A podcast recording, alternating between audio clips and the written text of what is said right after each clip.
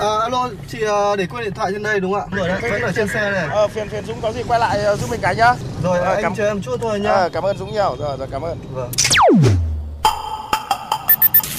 May quá của anh thay lốp giúp em ạ. Cảm ơn anh ạ. Ờ, không có gì, đi ngoài đường gặp tình huống khó khăn thì tôi giúp thôi. Thiên lý hữu tình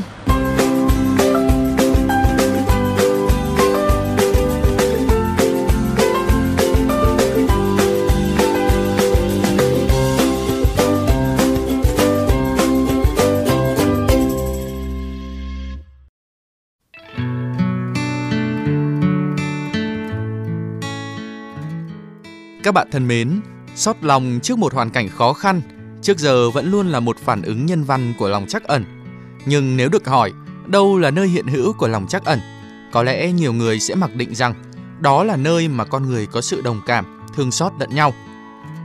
Tuy nhiên, với câu chuyện trong thiên lý hữu tình hôm nay, có thể suy nghĩ này sẽ nới hơn một chút khi mà lòng tốt, tình thương không chỉ là sự liên kết giữa người với người mà còn là giữa người với động vật, với những chú chó, chú mèo bé nhỏ trong cuộc sống của chúng ta.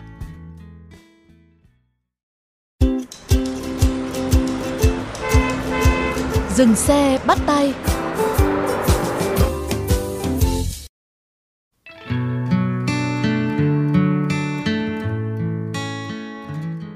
nằm nép mình trong một ngõ nhỏ của đường Ngô Xuân Quảng ở Gia Lâm, Hà Nội và được thành lập bởi thầy giáo và các bạn sinh viên khoa thú y Học viện Nông nghiệp Việt Nam.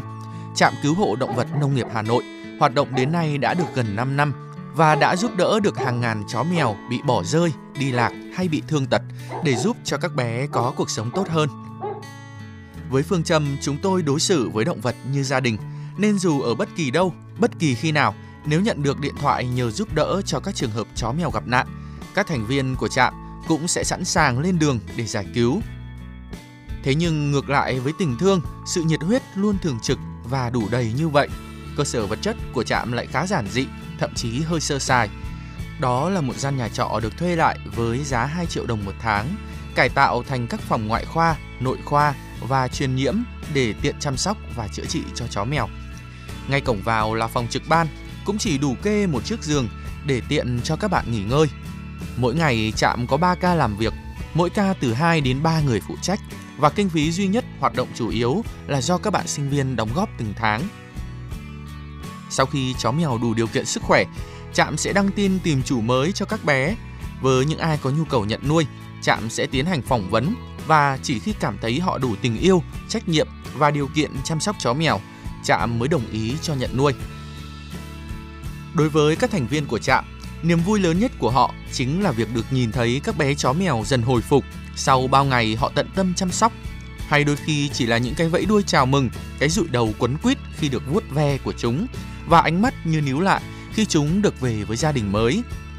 Và cũng chính từ những niềm vui tưởng chừng như giản đơn thế lại là động lực để cho các bạn ấy vượt qua được rất nhiều khó khăn. Ấy thế mà mới đầu khi được hỏi những khó khăn mà chạm gặp phải khi làm công việc này là gì, các bạn ấy còn chỉ cười rồi nửa đùa nửa thật. Chỉ có thi thoảng bị chó mèo cắn thôi ạ.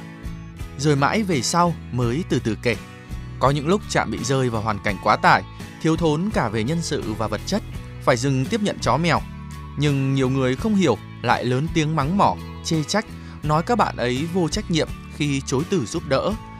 Rồi có những lần chạm thực hiện cứu hộ cả lúc vào 1-2 giờ sáng, hay có cả những khi đi xa tận 30-40 km dưới trời mưa to để cứu một bạn chó về, rồi còn hớn hở khoe rằng hôm đấy về ai cũng ướt, chỉ mỗi bé chó là không ướt. Có thể thấy với từng ấy khó khăn, với nhiều người đã là quá đủ để bản thân dừng lại ở việc thương xót khi nhìn thấy những bé chó, mèo bị bỏ rơi. Nhưng với các thành viên của trạm cứu hộ thì chỉ với tình yêu thương động vật đã là nguồn động lực lớn nhất để họ luôn giữ được nhiệt huyết suốt gần 5 năm qua. Chia sẻ thêm về những khó khăn của trạm, bạn Nguyễn Văn Khánh, sinh năm 1998, phó chủ nhiệm trạm cho biết. Hoạt động ở đây thì các bạn cũng ít để cho các gia đình biết ý, bởi vì thứ nhất là khi làm ở đây thì cũng tiếp xúc nhiều chó mèo hoang thì ờ, cái nguồn bệnh dại nó rất là nguy hiểm. Thì bố mẹ chắc chắn là sẽ phản đối thì có những nhà bạn nào thì bố mẹ hiểu tâm lý của con cái thì các bạn thể chia sẻ cho bố mẹ. Còn những bạn không thì các bạn thường thường các bạn sẽ không nói gì và kiểu cứ thầm lặng và làm việc thôi. Còn đối với các bạn bè thì cũng bảo là tại sao mày làm này, mày trả thu lại được cái gì rồi à? không những thế, hàng tháng mà phải bỏ ra hai, ba trăm nghìn. Cắn một cái thì tiêm phòng dại cũng hai, ba triệu thì cũng rất là nguy hiểm. Những cái lời nói đấy thì nói chung là đôi lúc cũng làm mình buồn một chút, cũng làm mình nhụt chí một chút nhưng mà về đây thì được các bạn ấy ờ, cổ vũ như hoặc là động viên nhiều cái. Và mọi hoạt động này rất là vui nên là lại có tinh thần để cố gắng hoạt động tiếp. Để làm sao ờ, truyền cảm hứng cho mọi người đến là tình yêu thương với chó mèo. Và khi mà nhìn thấy chó mèo bị bỏ rơi thì ờ, hãy gọi cho trạm để trạm đưa bé về để chăm sóc, tránh trường hợp mà bé lang thang bên ngoài. Và hạn chế cách tốt nhất ừ, sự truyền lây bệnh giữa người và động vật và hạn chế được chó mèo hoang bị bỏ rơi thôi.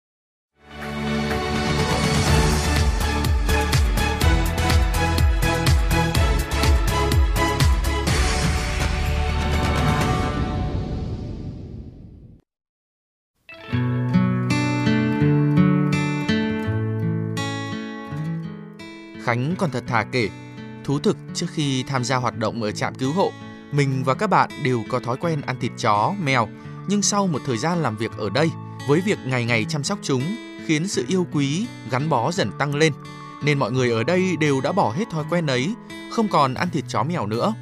Chúng mình chỉ hy vọng mọi người hãy xem chó, mèo như những người thân trong gia đình, hãy yêu thương, trân trọng chúng nhiều hơn và dừng việc ăn thịt và buôn bán chúng. Vậy có trường hợp nào mà các bạn phải bất lực vì chú chó hoặc chú mèo ấy quá hung dữ không? Khánh bảo có, nhưng cũng chỉ một hai trường hợp thôi.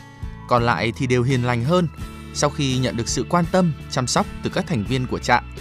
Nhưng để có thể làm được điều đó thì các bạn phải vượt qua được những nỗi sợ hãi, nhiều khi phải cho chúng ăn bằng chính bàn tay của mình để có thể dần loại bỏ sự đề phòng của chúng và khiến chúng tin tưởng. Bởi lẽ nguyên nhân của sự hung dữ này đều bắt nguồn từ việc bị bỏ rơi, phải lang thang ngoài đường và bị con người xua đuổi, thậm chí đánh đập. Thế mới thấy cách chúng ta đối xử với động vật cũng ảnh hưởng đến tâm lý của chúng như thế nào. Và thử nghĩ xem, nếu những chú chó, chú mèo bị con người khiến trở nên hung dữ đó, không gặp được những bạn trẻ của trạm cứu hộ mà lại gặp người già, phụ nữ, trẻ em rồi dùng sự hung dữ ấy trả lại con người thì hậu quả thực sự khó lường phải không ạ? Câu chuyện của Khánh và bạn bè đã khiến tôi liên tưởng đến một câu nói thế này. Lòng chắc ẩn của con người bao gồm hai giai đoạn, ý định và hành động. Ý định là giai đoạn khởi đầu, nhắc nhở mình mở lòng với người khác, còn hành động là giai đoạn tiếp theo thực hiện ý định đó. Thì ở đây, lòng chắc ẩn dường như đã có một dáng vẻ thật vẹn nguyên và xinh đẹp. Nó không cần là những gì quá lớn lao, xa vời mà đôi khi chỉ là những hành động thật bình dị, giản đơn.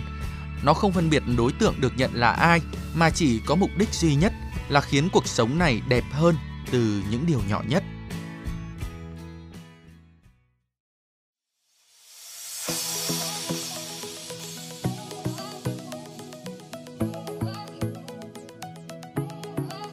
cứ ngây ngô sai khờ cứ làm người mộng mơ nơi mãi mê sông trời đừng băn khoăn nghi ngờ. Có ai không sai lầm chắc cuộc đời buồn lắm. Sống đam mê đi khát khao hơn đi. Sợ gì đời hoang phí cuộc sống bốn ngắn chỉ còn một lần. Làm sao để không phải ân hận? Tất cả sẽ trôi qua phôi phai. Tình người còn lại mãi.